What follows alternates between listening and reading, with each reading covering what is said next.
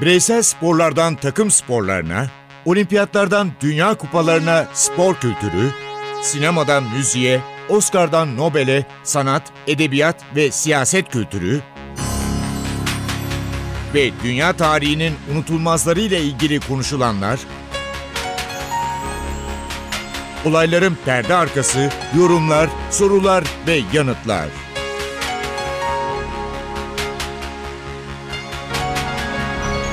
Ercan Taner ve Mert Aydın'la Ateş Arabaları başlıyor.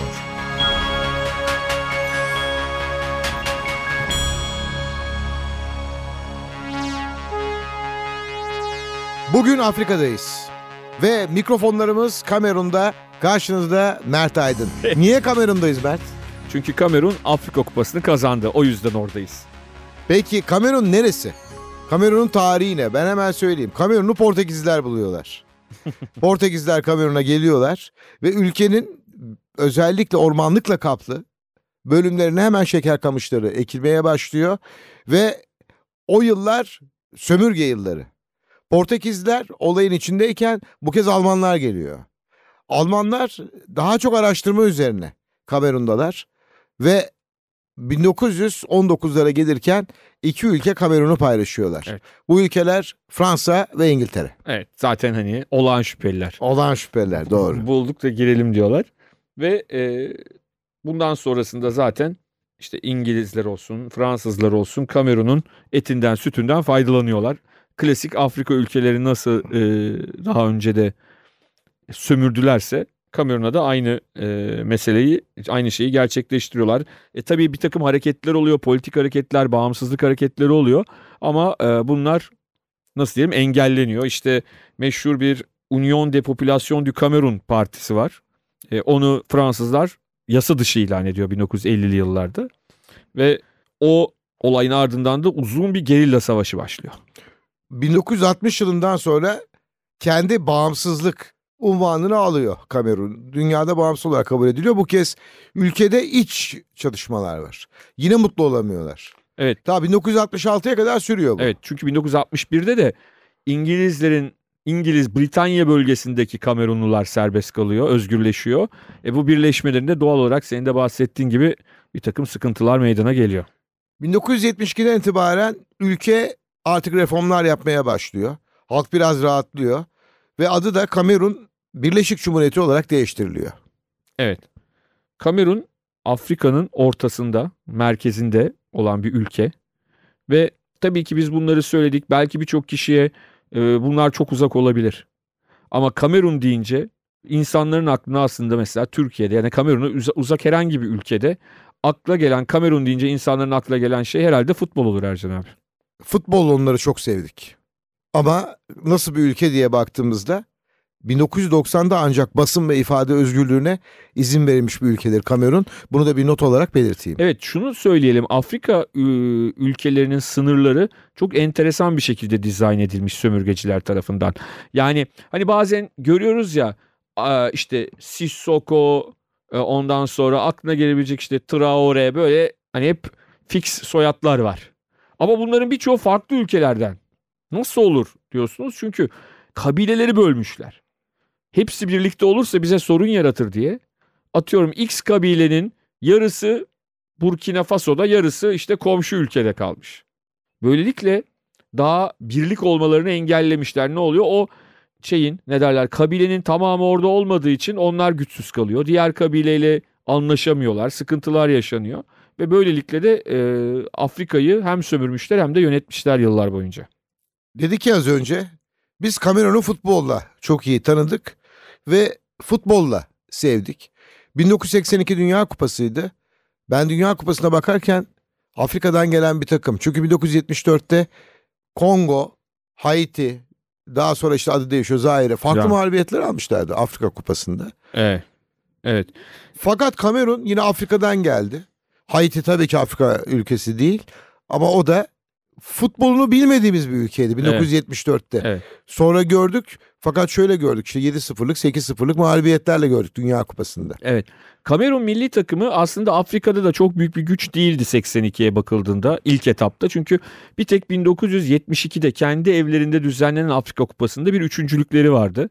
Ee, ama o Kamerun takımına 82'deki Kamerun takımına baktığımızda zaten birçok oyuncusu e, özellikle Fransa Ligi'nde forma giyen bir takımdı. O zaman daha Roger Milla gençti. Öyle söyleyelim. 82'de daha 30 yaşındaydı. gençti derken ilerleyen yıllar İlerleyen yıllardan bahsedeyim. Milli futbolu 41 yaşında bıraktı bir forvet oyuncusu. E bir ara bırakıyordu. Kamerun Devlet Başkanı rica ediyordu. Dünya Kupası'na katılıyordu. o ilk katılım 1982. 3 puan aldı Kamerun.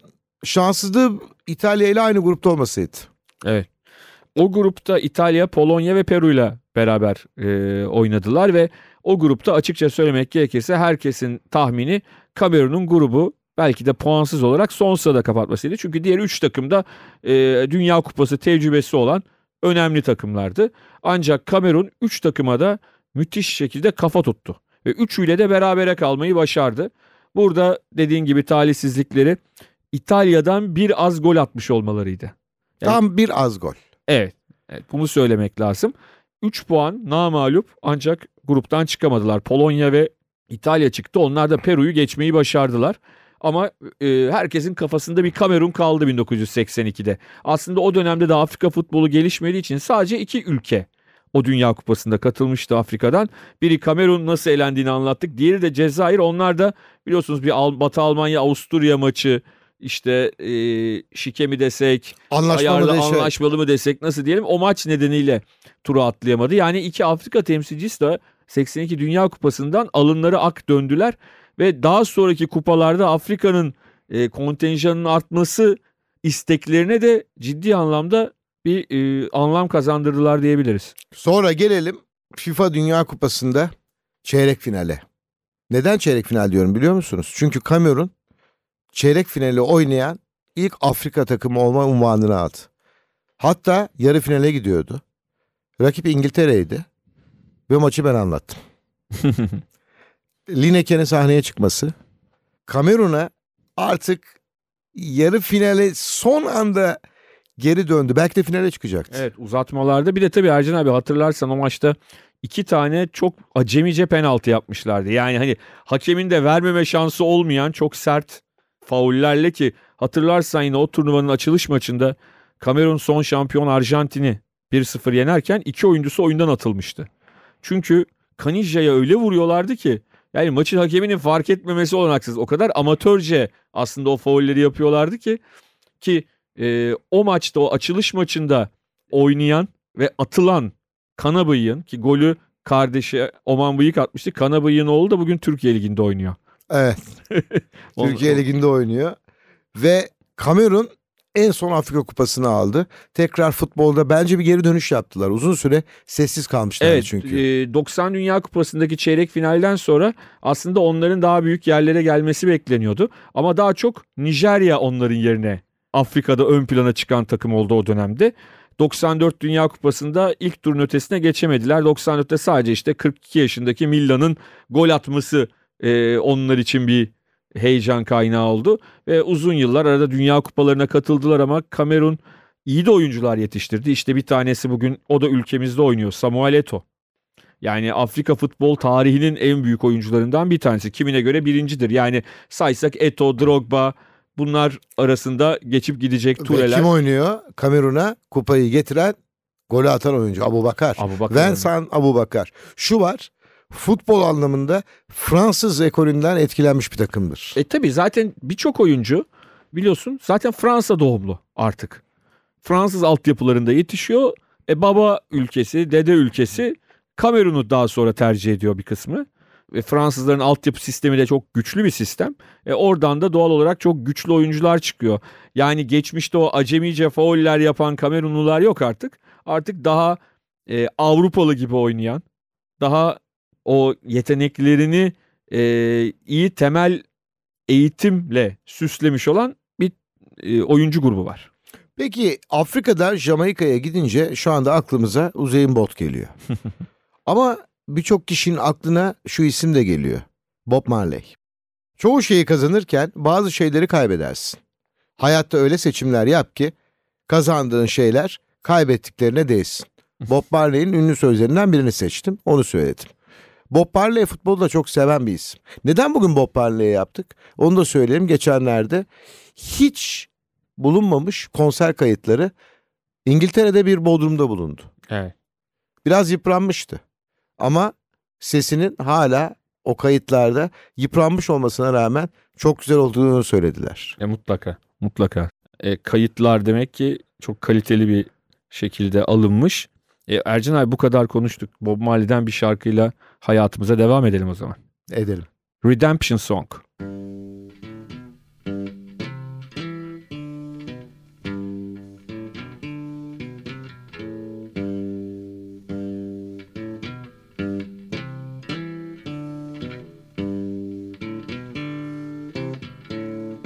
Old pirates, yes, they rob I. To the merchant ships. Minutes after they took I from the bottomless pit. But my hand was made strong by the hand of the Almighty. We forward in this generation triumphantly. Won't you help to sing these songs of freedom? Cause all I ever have redemption songs, redemption songs.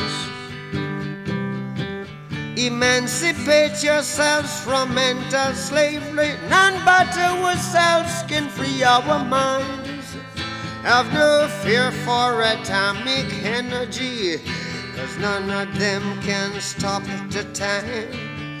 How long shall they kill our prophets while we stand aside and look? Ooh, some say it's just a part of it. We've got to fulfill the book. Won't you help to sing these songs of freedom? Cause all I ever have redemption songs, redemption songs, redemption songs.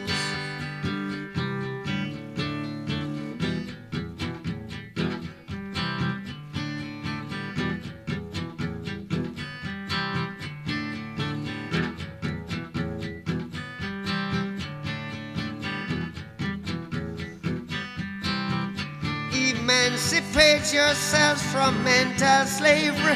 None but ourselves can free our mind. Oh, have no fear for atomic energy, cause none of them can stop at the time. How long shall they kill our prophets while we stand aside and look? Yes, some say it's just a part of it. We've got to fulfill the book. Won't you help to sing these songs of freedom? Cause all I ever had redemption songs. All I ever had redemption songs. These songs of freedom, songs of freedom.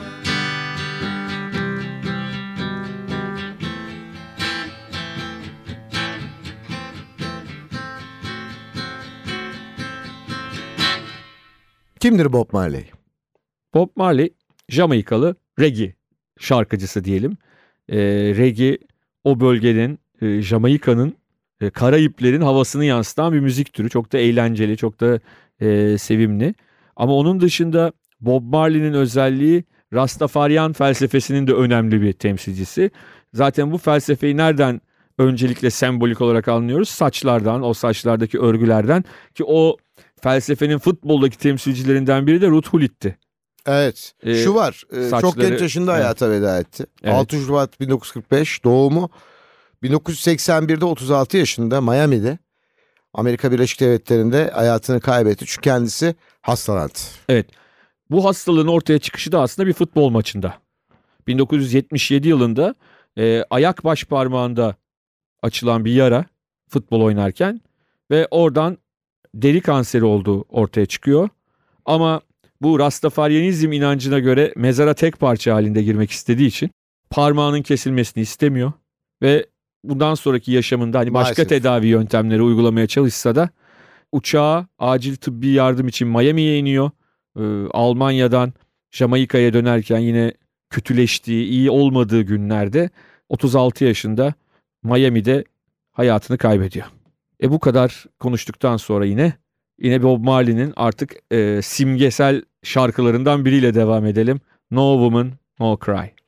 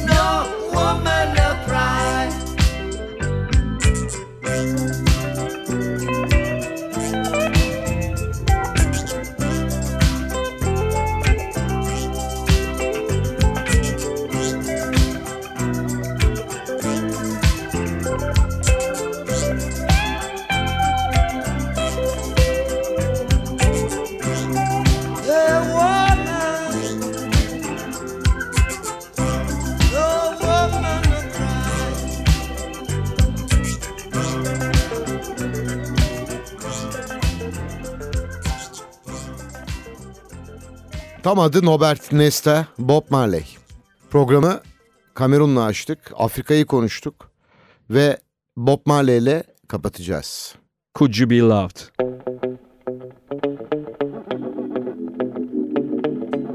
Ben Ercan Tener. Ben Mert Aydın. Tekrar birlikte olmak dileğiyle. Hoşçakalınız. Hoşçakalın.